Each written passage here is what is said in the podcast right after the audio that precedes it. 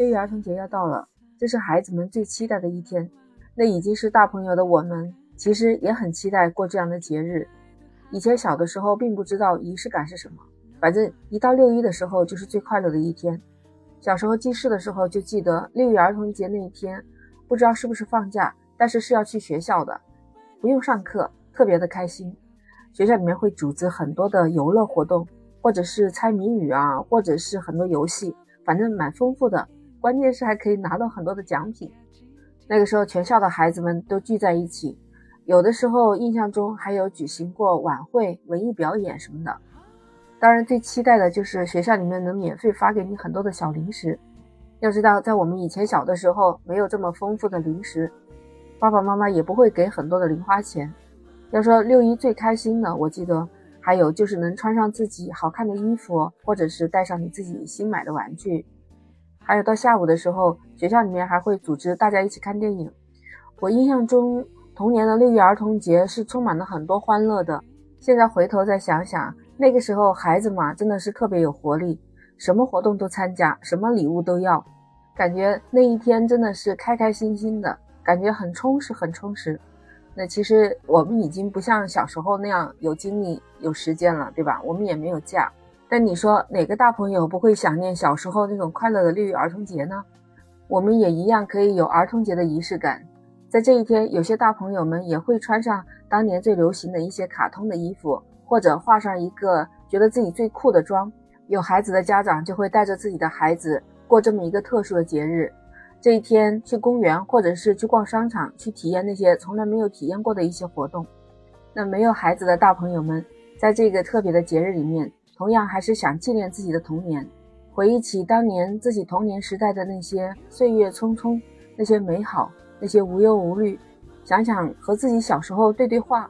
玩一些小时候玩的游戏，我记得在去年六一儿童节的时候，我还给自己买了一些小时候也觉得特别好玩、还念念不忘的一些玩具。就是你还记得吗？就是那种带发条的玩具。我买了小叮当、跳绳儿、小青蛙。那青蛙把发条上满以后，它就自己在那呱呱呱的跳，特别有意思。你要说那个时候这个东西可能值多少钱吧，也不一定太多钱。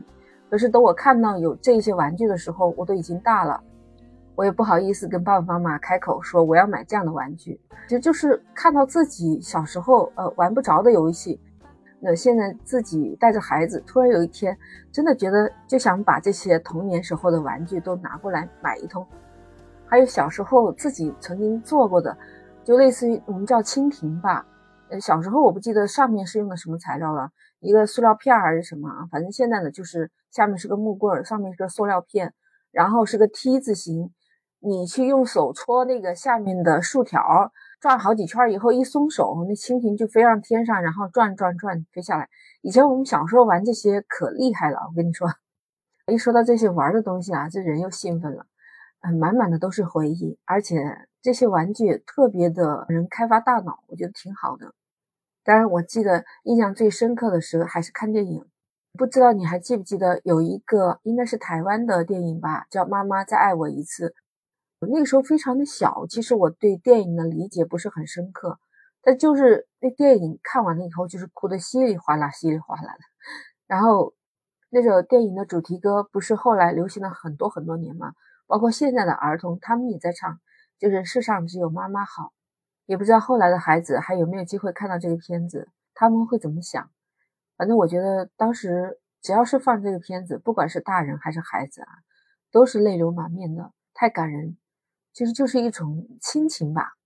偶尔在这样的儿童节里面，给自己放松放松，让自己也过一下这样的节日，做一个特殊的告别仪式也好，怀念仪式也好。我们有的是和家人在一起。没有的就会想念自己的家人。每次到儿童节的时候，我特别的感谢，是我的父母给我带来了快乐的童年，让我这一生都受用。那现在也是一个母亲，也希望能给孩子带来一个快乐幸福的童年。六一儿童节呢，是一个值得庆祝的日子，我也要在这么一段美好的时光里面，不管你是大朋友还是小朋友，都祝福你节日快乐。今天我在这里跟你闲聊了这么多。不知道你的六一儿童节是不是跟我一样这样过来的呢？如果不一样，可以分享你的故事，可以加入我的美好生活圈。就是你手机上常用那个绿色软件，你搜索 Lisa 全拼再加数字零二零八八，就是 Lisa 零二零八八，就很容易找到我了。如果你喜欢这个专辑，可以点赞、关注和收藏。我是 Lisa，我在深圳向你问好。那我们下期再见，拜拜。